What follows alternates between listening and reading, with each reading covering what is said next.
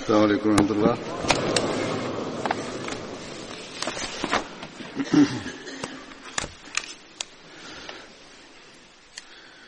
أشهد أن لا إله إلا الله وحده لا شريك له وأشهد أن محمدا عبده ورسوله. أما بعد فأعوذ بالله من الشيطان الرجيم. بسم الله الرحمن الرحيم. الحمد لله رب العالمين. الرحمن الرحيم. مالك يوم الدين. إياك نعبد وإياك نستعين. اهدنا الصراط المستقيم. صراط الذين أنعمت عليهم. غير المغضوب عليهم ولا الضالين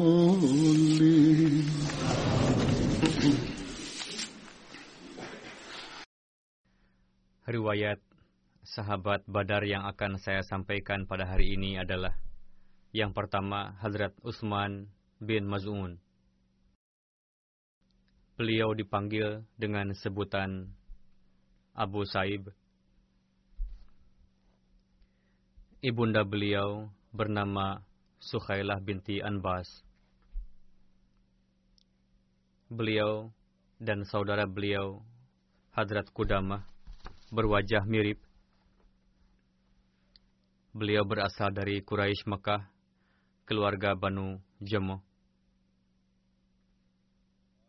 Berkenaan dengan bayatnya beliau, dikisahkan sebagai berikut.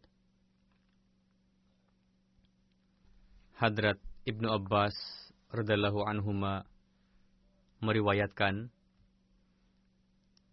suatu ketika Rasulullah tengah berada di halaman rumah beliau. Saat itu Hadrat Utsman bin Maz'un lewat. Setelah melihat Rasulullah, beliau tersenyum. Rasulullah bersabda kepada beliau, "Maukah Anda duduk?" Beliau menjawab, "Kenapa tidak?" Lalu Hadrat Utsman bin Maz'un duduk di depan Rasul.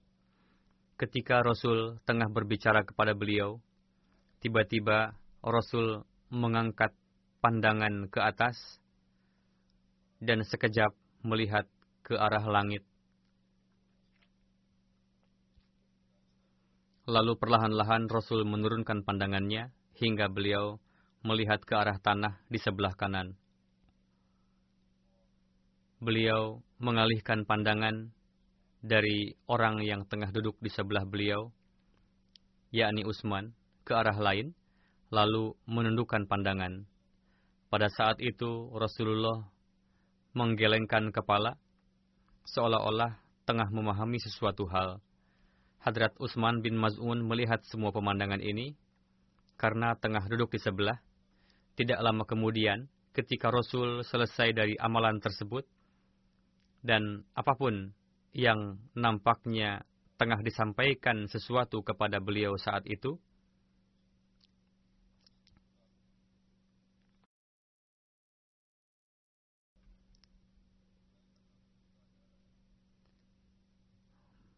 meskipun Hadrat Utsman tidak mengetahui apa yang tengah disampaikan kepada Rasulullah.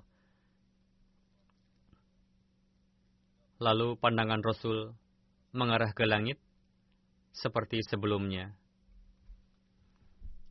Pandangan Rasul tengah mengikuti sesuatu hingga sesuatu itu menghilang di langit. Setelah itu, Rasul mengarahkan pandangan kepada Hadrat Utsman bin Maz'un seperti sebelumnya. Lantas Utsman bertanya, Untuk tujuan apa saya duduk berada dekat Tuhan? apa yang Rasul lakukan pada hari ini, saya tidak pernah melihat sebelumnya Anda melakukan seperti itu. Rasul bertanya, Perbuatan apa yang telah aku lakukan tadi? Usman menjawab, Saya melihat pandangan Rasul mengarah ke langit, lalu Tuhan mengalihkan pandangan dari saya ke arah kanan, lalu Rasul menggelengkan kepala, seolah-olah Rasul berusaha untuk memahami apa yang tengah disampaikan kepada Tuhan. Rasul bersabda, apakah benar kamu merasa seperti itu? Usman menjawab, ya. Rasul bersabda, barusan ketika kamu duduk di dekatku, utusan Tuhan telah datang membawa pesan bagiku. Usman bertanya, utusan Tuhan? Rasul menjawab, Ya. Usman bertanya, apa yang ia katakan kepada Tuhan? Rasul bersabda, Inna Allah ya'muru bil adli wal ihsan, wa ita idil qurba, wa yanha anil fahsyai, wal munkar, wal baghi, ya'izukum la'allakum tazakkarun. Artinya, yakni, sesungguhnya Allah memerintahkan kita untuk berbuat adil dan ihsan, memberi kepada kerabat, dan dia melarang kita dari perbuatan keji dan mungkar, serta pembangkangan. Demikianlah Allah mengajari kalian agar kalian mengambil sebaik-baik peringatan. Usman bin Maz'un mengatakan bahwa itu merupakan saat di mana keimanan semakin matang dalam diri saya dan saya jatuh cinta kepada Muhammad sallallahu alaihi wasallam. Berkenaan dengan masa awal pasca pendawaan kenabian Rasulullah, Hadrat Muslim Ma'ud bersabda, pada masa yang dekat, yakni pada masa awal, Talha, Zubair, Umar, Hamzah, Utsman bin Maz'un merupakan sahabat yang rela untuk mengorbankan segala sesuatu demi Rasulullah. Setiap orang siap untuk menumpahkan darahnya sebagai ganti keringat Rasul. Tidak diragukan lagi bahwa selama 13 tahun beliau terpaksa bersabar dalam menghadapi musibah, kesulitan, dan penderitaan. Namun, Rasul tetap tenang karena orang-orang yang cerdas, berpemahaman baik, berkedudukan, bertakwa, suci, dari kalangan penduduk Mekah telah beriman kepada beliau Shallallahu Alaihi Wasallam dan saat itu umat Muslim disegani sebagai sebuah kekuatan. Ketika ada orang yang mengatakan gila kepada Rasul, nauzubillah, maka sahabat Rasul menyangkalnya dengan mengatakan kepada orang itu, jika memang Muhammad gila, lantas bagaimana mungkin orang yang cerdas dan bijak mau beriman kepadanya? Ini merupakan jawaban yang dapat membungkam mulut penulis Eropa mengerahkan segenap kekuatannya untuk menyerang Rasulullah, sehingga terkadang mereka tidak segan-segan untuk bermulut lancang kepada beliau. Saat ini pun masih terjadi, namun ketika mendengar nama Abu Bakar, mereka memujinya dengan mengatakan bahwa Abu Bakar adalah figur yang tidak mementingkan diri sendiri. Sebagian penulis Eropa menulis bahwa orang yang telah diimani oleh Abu Bakar, bagaimana mungkin pendusta? Jika kalian memuji Abu Bakar, maka orang yang diimani olehnya pun tentunya terpuji juga. Jika memang Abu Bakar adalah orang yang tidak egois, lantas kenapa ia beriman kepada orang yang serakah? Jika memang Abu Bakar adalah orang yang tidak egois, berarti kalian terpaksa mengakui bahwa majikannya pun tidak egois. Ini merupakan dalil kuat yang tidak mudah untuk dibantah. Dalam hal ini, berkenaan dengan Hadrat Masih Maud salam, Hadrat Muslih Maud mengaitkannya. Beliau bersabda, berkenaan dengan Hadrat Masih Maud salam pun, kita menyaksikan bahwa orang-orang menuduh beliau sebagai orang jahil, namun untuk membantah tuduhan seperti itu, Allah Ta'ala telah memberikan suatu sarana, yakni Hadrat Khalifatul Masih pertama sejak awal bayat kepada beliau alaihissalam, Maulwi Muhammad Hussein Betawi pun selalu memuji Hadrat Masih Maud salam, sebelum beliau mendakwakan. Lalu ketika Hadrat Masih Maud salam mendakwakan sebagai utusan, satu jamaah orang-orang yang berpendidikan tinggi telah dikirimkan oleh Allah Ta'ala untuk segera bayat kepada beliau alaihissalam. Orang-orang yang berpendidikan itu dari kalangan ulama, umaro, dan dari kalangan pakar bahasa Inggris juga. Setelah menganalisa, beliau anhu bersabda bahwa ru'ub dapat ditimbulkan oleh tiga hal, yakni oleh keimanan, ilmu, dan uang. Allah Ta'ala pun telah memberikan ketiga hal itu kepada jemaat Hadrat Masih Maud salam dan pada masa permulaan Allah Ta'ala telah menganugerahkan sahabat yang dikagumi oleh orang-orang.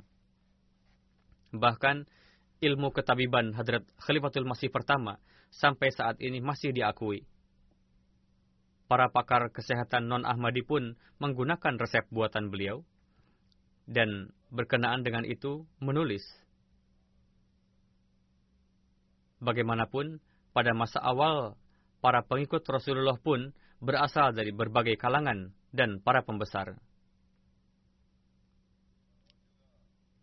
Berkenaan dengan kedengkian kufar Mekah, Hadrat Muslim Ma'ud menjelaskan,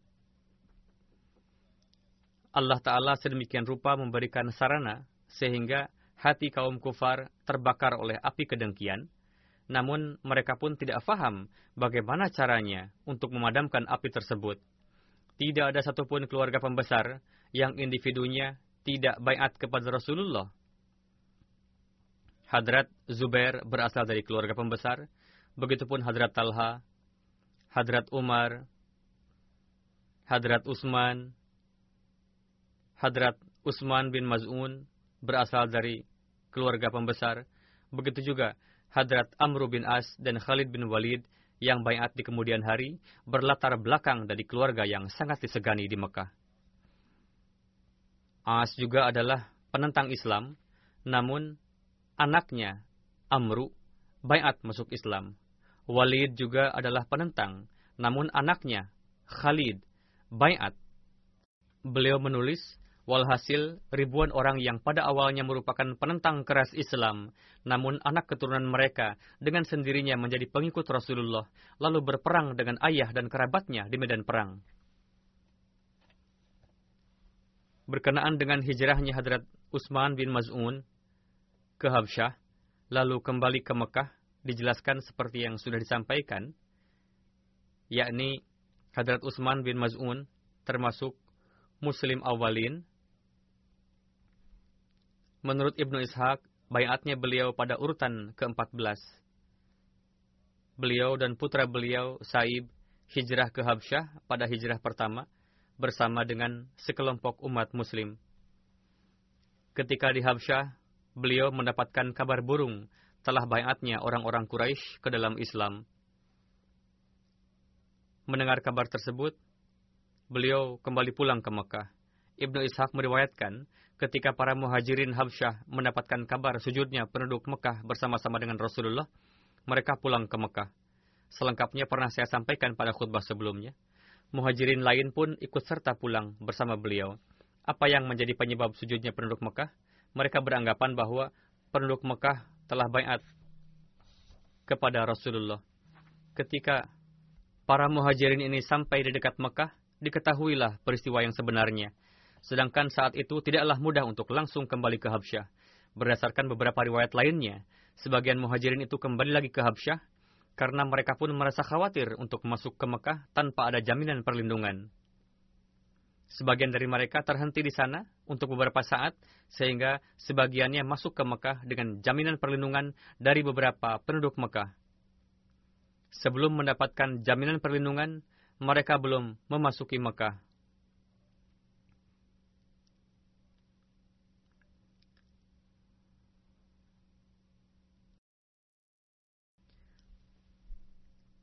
Hadrat Utsman bin Maz'un radhiyallahu anhu mendapatkan jaminan perlindungan dari Walid bin Mughirah. Ibnu Ishaq meriwayatkan, ketika Hadrat Utsman melihat bahwa Hadrat Rasulullah dan sahabat lainnya mengalami penderitaan, dianiaya, sedangkan beliau merasa tentram di bawah perlindungan Walid bin Mughirah?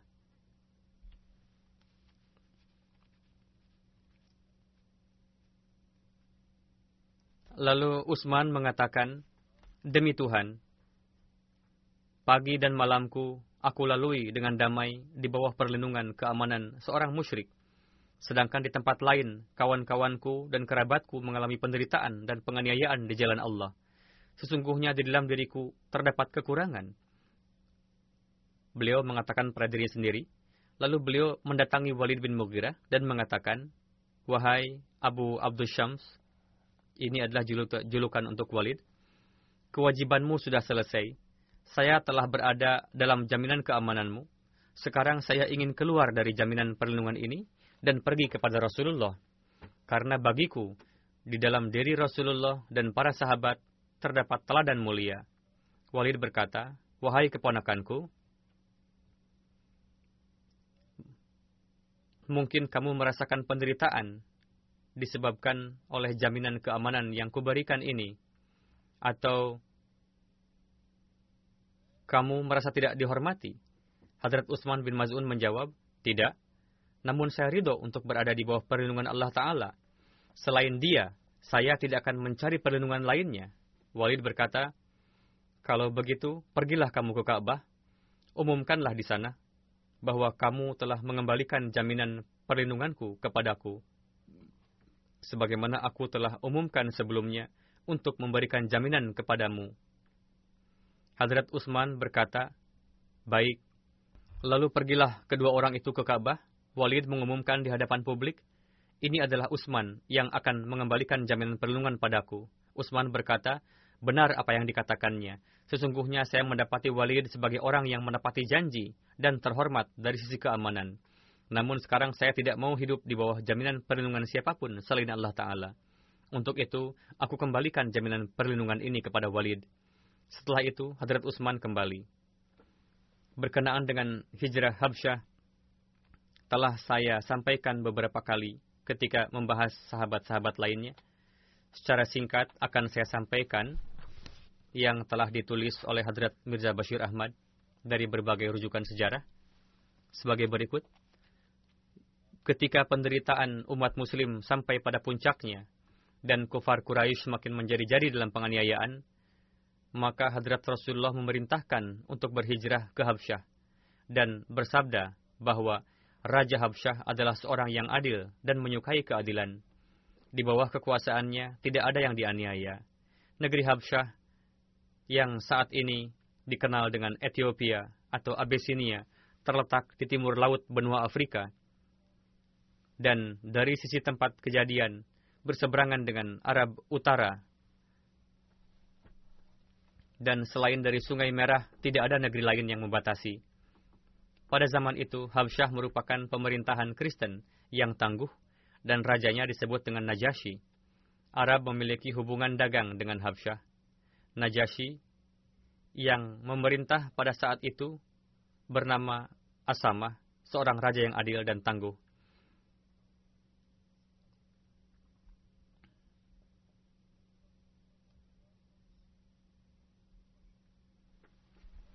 Ketika penderitaan umat muslim sudah sampai pada puncaknya, Rasulullah bersabda kepada mereka, bagi siapa saja yang memungkinkan, hijrahlah ke Habsyah.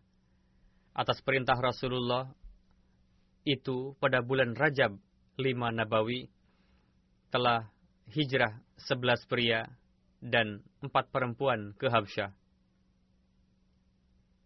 Di antara mereka, sahabat yang terkenal adalah Utsman bin Affan beserta istrinya Hadrat Ruqayyah putri Rasulullah, Abdurrahman bin Auf, Zubair bin Al-Awwam, Abu Huzaifah bin Utbah, Utsman bin Mazun, Mus'ab bin Umair, Abu Salamah bin Abdul Asad beserta istrinya, Hadrat Ummu Salamah. Hadrat Mirza Bashir Ahmad menulis, merupakan hal aneh bahwa sebagian besar sahabat yang hijrah pada masa awal adalah orang-orang yang berasal dari kalangan pembesar kabilah Quraisy. Sedangkan kalangan yang lemah jumlahnya kurang, yang dengannya dapat diketahui dua hal. Pertama, umat muslim dari kalangan pembesar pun tidak luput dari penganiayaan kaum Quraisy. Kedua, orang-orang lemah, misalnya hamba sahaya dan lain-lain, keadaannya sedemikian lemah dan tak berdaya, sehingga untuk hijrah pun mereka tidak mampu.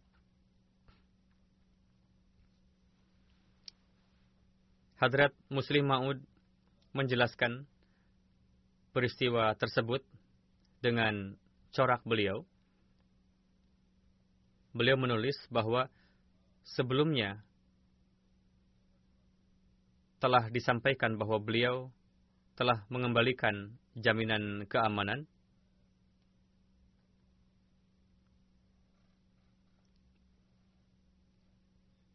ketika kezaliman penduduk Mekah sudah sampai pada puncaknya, suatu hari Rasulullah memanggil para sahabat dan bersabda,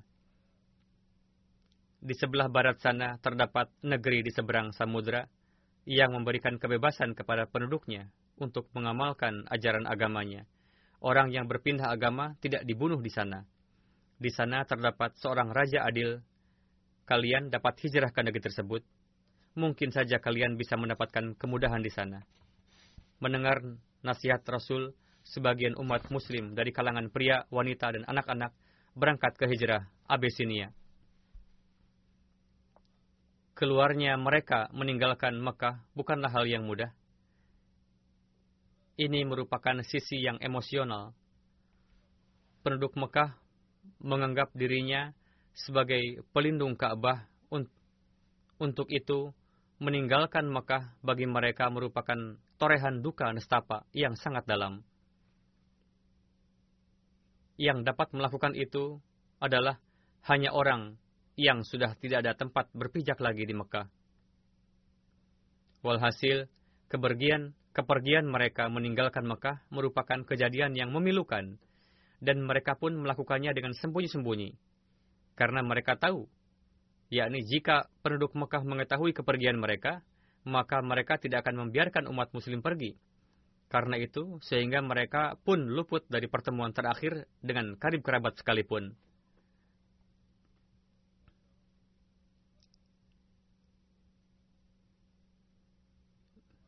Begitupun orang-orang yang menyaksikannya sangat tersentuh melihat kepergian mereka.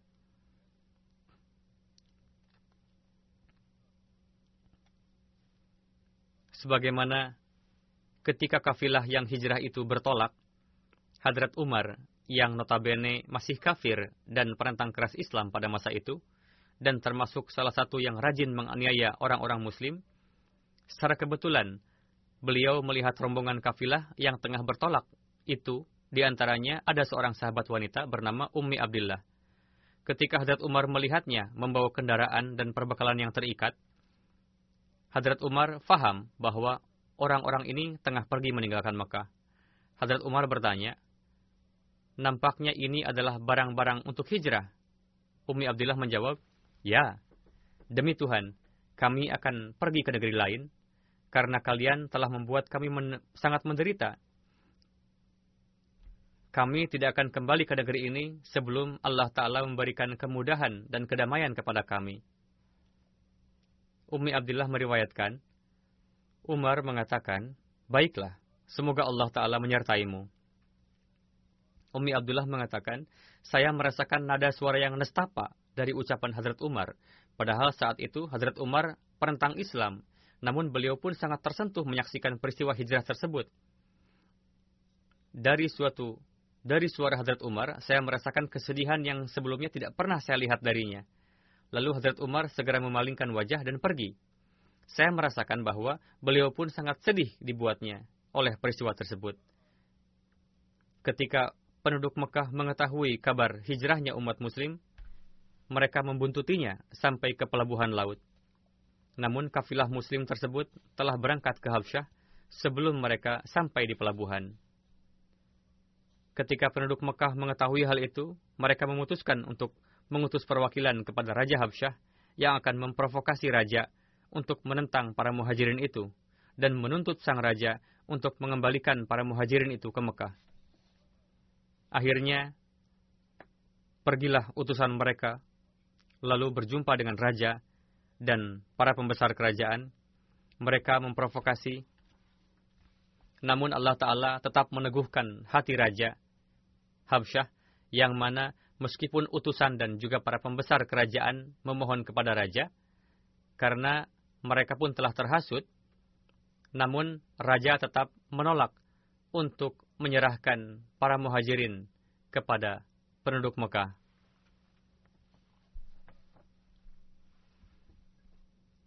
Ketika utusan Quraisy itu gagal, mereka membuat rencana lain untuk mengembalikan para muhajirin ke Mekah, yakni dengan cara menyebarkan kabar buruk melalui kafilah mereka yang berdagang ke Habsyah, bahwa semua penduduk Mekah sudah banyak masuk Islam.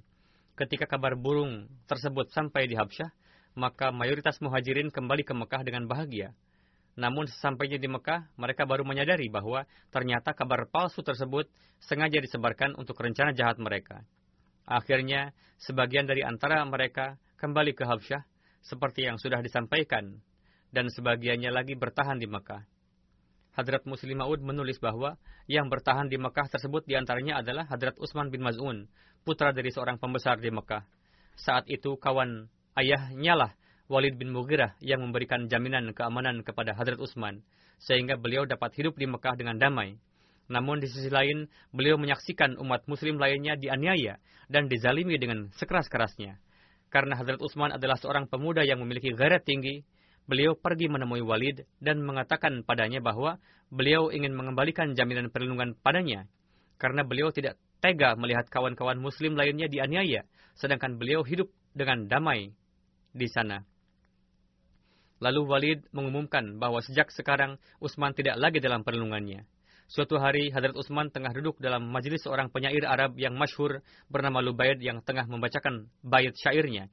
Wa kullu na'imun la muhalata zail. Yang artinya setiap nikmat pada akhirnya akan sirna.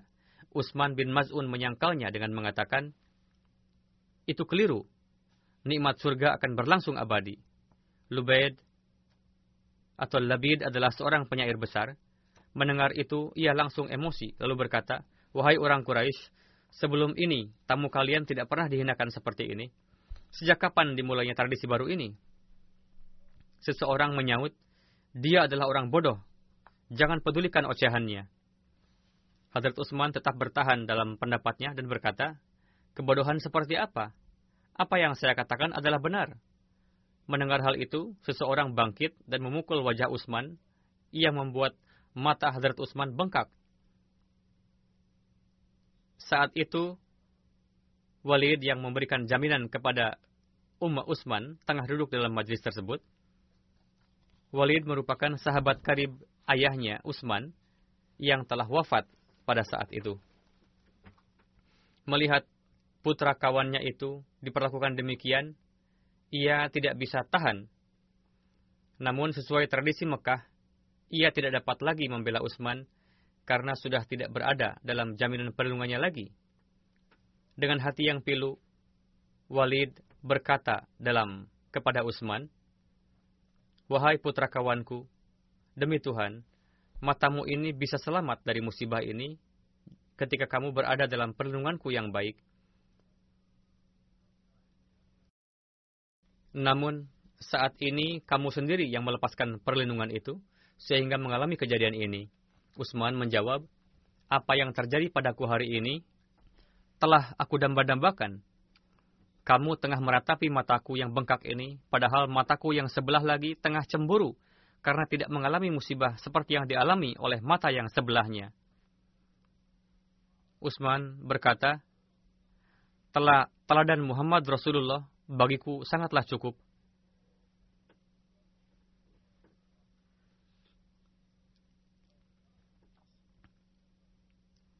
Jika beliau mengalami penderitaan, kenapa aku tidak? Cukuplah bagiku perlindungan Tuhan.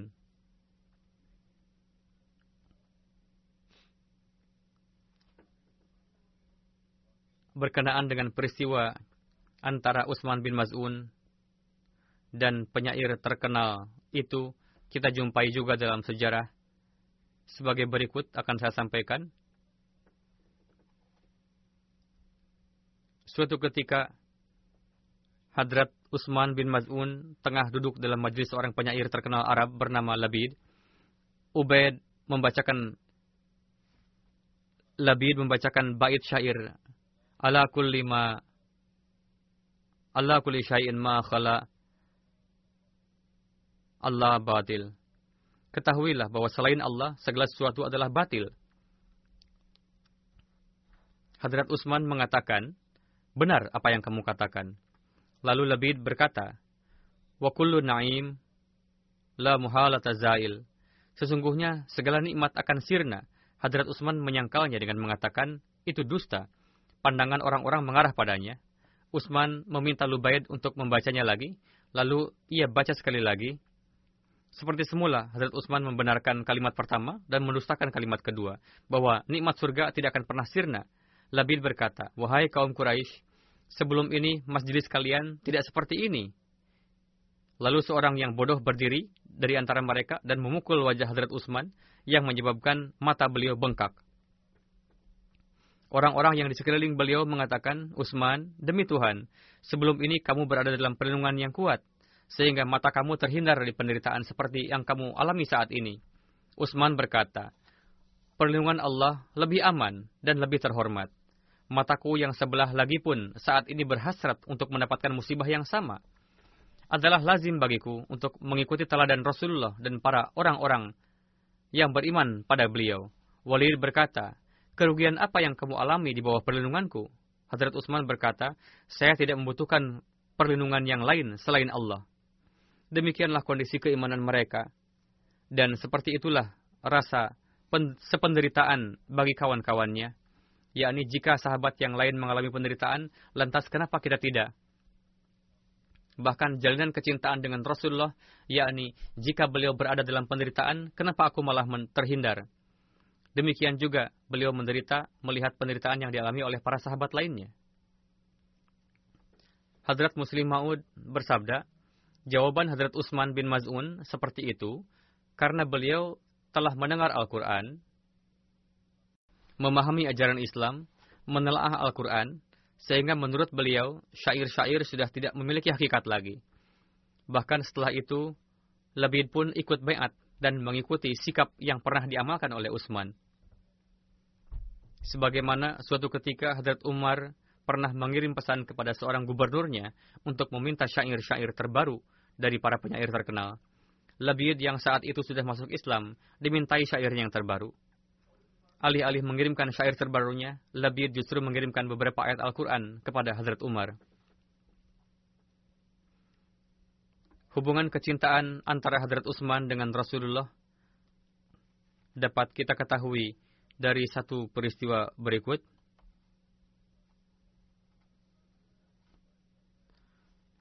Dalam riwayat dikisahkan bahwa pasca kewafatan Hazrat Utsman, Hazrat Rasulullah mencium jenazah Hazrat Utsman dan air mata mengalir dari mata Rasul. Ketika putra Rasul, Hadrat Ibrahim wafat, Rasul pun bersabda di depan jenazahnya, Al-Hik bisalfina. As-Salih Usman bin Maz'un. Artinya, pergilah engkau untuk bersahabat dengan kekasih yang saleh Usman bin Maz'un berkenaan dengan hijrahnya Hadrat Utsman bin Maz'un, kita temukan riwayat sebagai berikut. Pada saat hijrah Madinah, Hadrat Utsman bin Maz'un, Hadrat Kudamah bin Maz'un, Hadrat Abdullah bin Maz'un, dan Hadrat Sa'id bin Utsman tinggal di rumah Hadrat Abdullah bin Salamah Jail Ajlani. Berdasarkan pendapat lain, mereka semua tinggal di rumah Hadrat Hizam bin Wadiyah. Muhammad bin Amru Wakidi meriwayatkan bahwa para pria dan wanita dari keluarga Mazun kesemuanya berangkat hijrah bersama sehingga tidak ada yang tersisa dari keluarga itu di Mekah. Hadrat Ummi Ala meriwayatkan, ketika Rasul dan para muhajirin tiba di Madinah, kaum Ansar menghendaki supaya mereka tinggal di rumahnya, sehingga akhirnya diundi.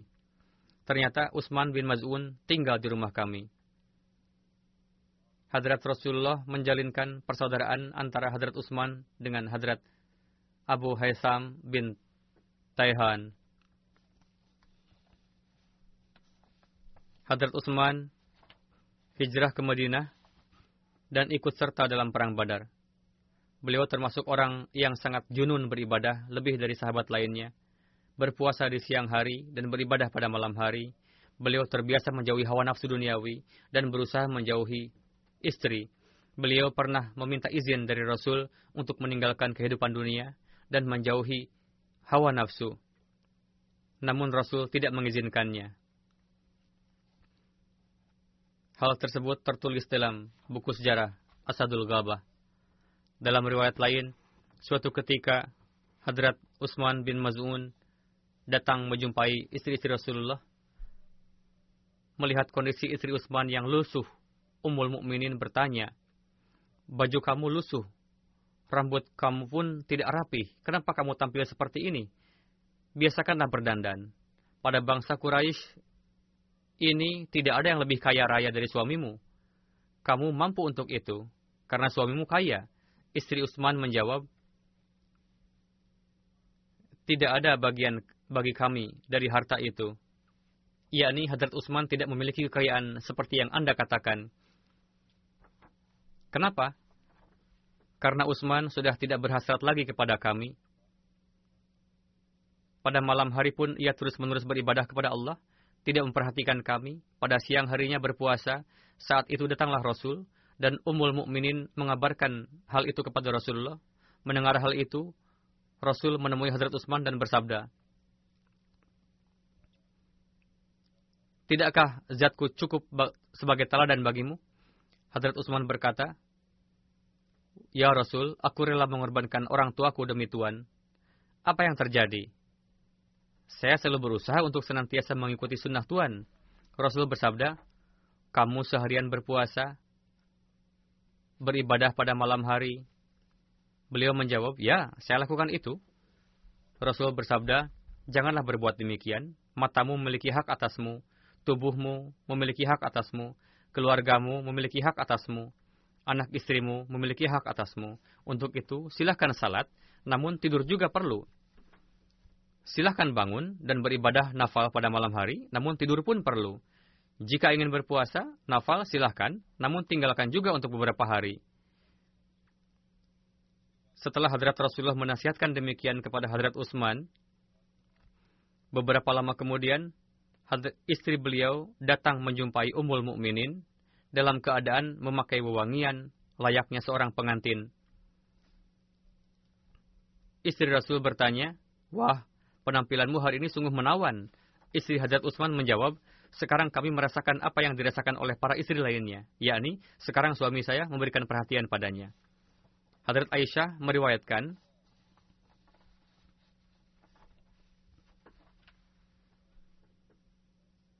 beliau bersabda, Rasulullah memanggil Hadrat Utsman bin Maz'un dan bersabda, Apakah kamu tidak menyukai sunnahku? Ia menjawab, Wahai Rasul, tidak demikian, saya selalu mengikuti sunnah Tuhan.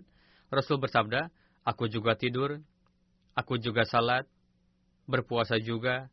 Kadang-kadang saya tidak berpuasa juga. Aku pun menikahi perempuan. Wahai Usman, takutlah kepada Allah. Istrimu memiliki hak atasmu, tamumu juga berhak atasmu, dirimu pun memiliki hak atasmu.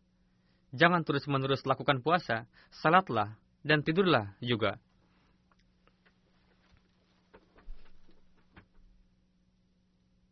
Hadrat Mirza Bashir Ahmad menjelaskan dengan merujuk pada Bukhari bahwa Sa'ad bin Abi Waqqas meriwayatkan Hadrat Utsman bin Maz'un meminta izin kepada Rasulullah untuk sama sekali hidup terjauh dari istri, namun Rasul tidak mengizinkannya. Jika seandainya Rasul mengizinkan, kami pun siap untuk berusaha menghilangkan hawa nafsu tersebut.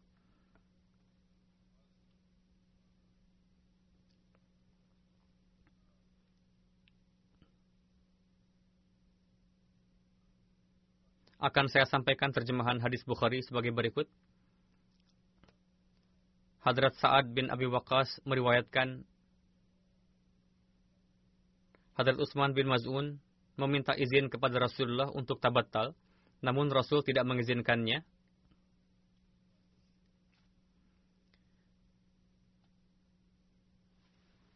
Sementara dalam hadis Bukhari Kitabun Nikah tertulis sama seperti itu, yakni jika seandainya Rasul mengizinkan, maka kami pun mungkin akan menjauhi kehidupan dunia.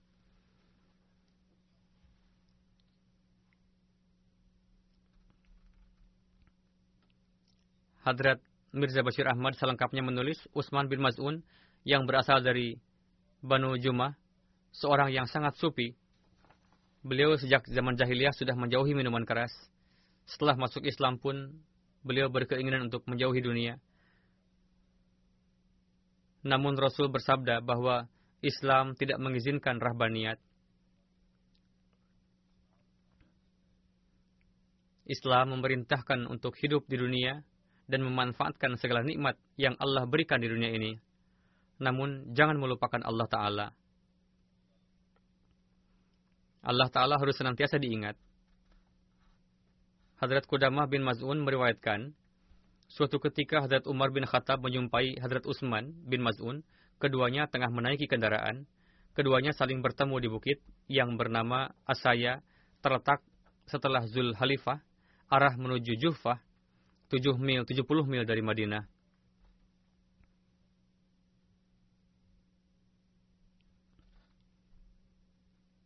Unta Hadrat Umar sedikit mendorong unta Hadrat Utsman karena terlalu dekat. Sedangkan unta Rasul berada cukup jauh di depan kafilah. Hadrat Utsman bin Maz'un mengatakan, Ya golkul fitnah, anda telah menyusahkanku. Ketika kendaraan-kendaraan berhenti, Hazrat Umar bin Khattab mendekat dan berkata, Wahai Abu Saib, semoga Allah Ta'ala mengampunimu. Sebutan apa yang kamu berikan padaku tadi? Ghalkul fitnah? Beliau menjawab, Tidak, demi Tuhan, bukan saya yang memberikan nama itu, melainkan Rasulullah yang menyebut Anda seperti itu. Lalu berkata, Rasul berada di depan kafilah, tengah berkendara. Setelah itu, Hadrat Utsman bin Maz'un memberitahukan kepada Hadrat Umar bahwa Rasul berada di depan. Silahkan konfirmasi sendiri kebenarannya. Selengkapnya, Dikisahkan demikian, suatu ketika Hadrat Umar lewat di dekat kami, ketika kami bersama Rasul. Rasul bersabda, orang ini golkul fitnah, yakni hambatan untuk jalan fitnah. Sambil mengatakan demikian, Rasul mengisyarahkan dengan tangan beliau bahwa di antaramu dan fitnah akan terdapat pintu yang tertutup sangat rapat. Selama orang ini, yakni Hadrat Umar berada di tengah-tengah kalian, yakni selama Hadrat Umar hidup, fitnah tidak akan muncul dalam Islam. Seperti itu juga lah kesaksian sejarah, yakni fitnah kekacauan muncul dalam Islam sepeninggal Hazrat Umar. Berkenaan dengan sebutan Gulkul fitnah yang disampaikan oleh Hazrat Utsman bin Maz'un kepada Hazrat Umar, selengkapnya akan saya jelaskan. Hazrat Huzaifah meriwayatkan, kami tengah duduk di dekat Hazrat Umar radhiyallahu anhu. Beliau bertanya, Siapa di antara kalian yang masih ingat ucapan Rasul berkenaan dengan fitnah? Saya berkata, saya. Saya ingat persis apa yang Rasul ucapkan. Hadrat Umar berkata, kamu ini sungguh berani dalam meriwayatkan sabda Rasul, yakni yakin sekali. Saya katakan bahwa saya katakan bahwa seorang pria mendapatkan cobaan disebabkan oleh istrinya, hartanya, anaknya, dan tetangganya, itu pun merupakan fitnah. Salat, puasa, sedekah memerintahkan untuk kebaikan dan melarang dari keburukan dapat menjauhkan cobaan tersebut. Hadrat Umar berkata, maksudku bukan itu, melainkan fitnah yang dapat mendatangkan badai seperti samudera. Fitnah yang sangat dahsyat akan menimpa umat.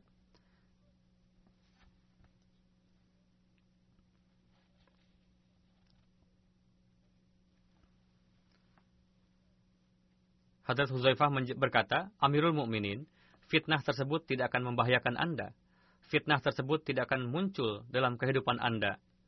Karena antara Anda dan fitnah terhalang oleh pintu. Hadrat Umar bertanya, apakah pintu tersebut akan dihancurkan atau akan dibukakan? Hadrat Huzaifah menjawab, seperti apa yang disabdakan oleh Rasul, yakni di tengahnya akan terhalang oleh pintu tertutup. Hadrat Umar bertanya, apakah pintu tersebut akan dihancurkan atau dibukakan? Beliau menjawab, akan dihancurkan.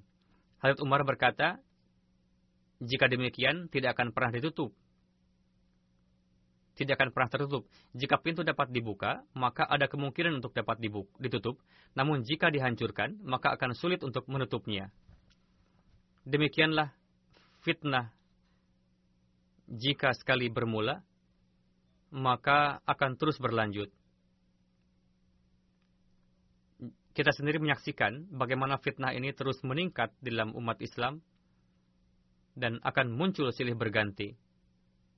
Pada zaman Hadrat Utsman, Hadrat Ali, dan zaman sesudahnya sampai saat ini, fitnah tersebut terus berlangsung di kalangan umat Islam. Saling membunuh satu sama lain. Mereka tidak mau berada di balik benteng yang telah Allah dirikan untuk menutup pintu tersebut dan dengan perantaraan Hadrat Masih Maud salam. Untuk itu fitnah tersebut terus berlangsung. Semoga Allah telah pun melindungi kita, sehingga para Ahmadi tetap berada di balik tameng dan benteng yang telah Allah sediakan bagi kita dengan perantaraan Hazrat Masih Maud salam di zaman ini. Hadrat Umar berkata, fitnah tersebut tidak akan pernah berakhir. Kami bertanya kepada Hadrat Huzaifah,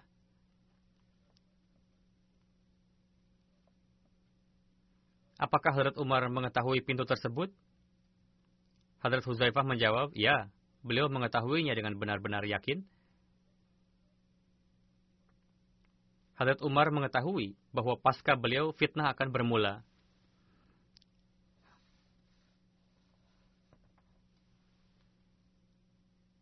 Hadrat Utsman bin Mazun adalah muhajir pertama yang wafat di Madinah pada 2 Hijri. Sebagian berpendapat bahwa beliau wafat 22 tahun pasca Perang Badar. Beliau adalah orang pertama yang dimakamkan di Janatul Baqi. Berkenaan dengan Hadrat Utsman bin Maz'un, masih ada lagi yang akan disampaikan. Insya Allah akan saya jelaskan lain kali.